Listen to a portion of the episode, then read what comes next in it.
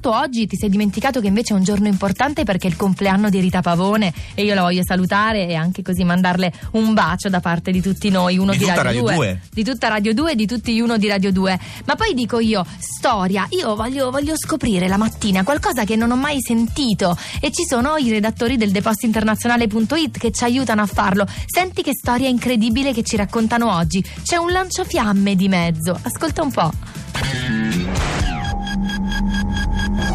Andrea, ciao Annalisa. Che le armi negli Stati Uniti siano facilmente reperibili è una cosa nota. Meno noto è che questo discorso può valere anche per i lanciafiamme. Da alcuni mesi è infatti legalmente in commercio in 48 stati degli Stati Uniti un nuovo lanciafiamme definito il primo lanciafiamme portatile in commercio al mondo, in grado di sparare una colonna di fuoco della lunghezza di 6 metri. Nonostante questa sua potenza, i suoi creatori non lo hanno presentato come un'arma, ma piuttosto come un gadget. Sul sito, infatti, si legge che il lanciafiamme è ottimo per sciogliere la neve, eliminare le erbacce, uccidere gli insetti e divertirsi con gli amici. Podcast 2 di radio2.rai.it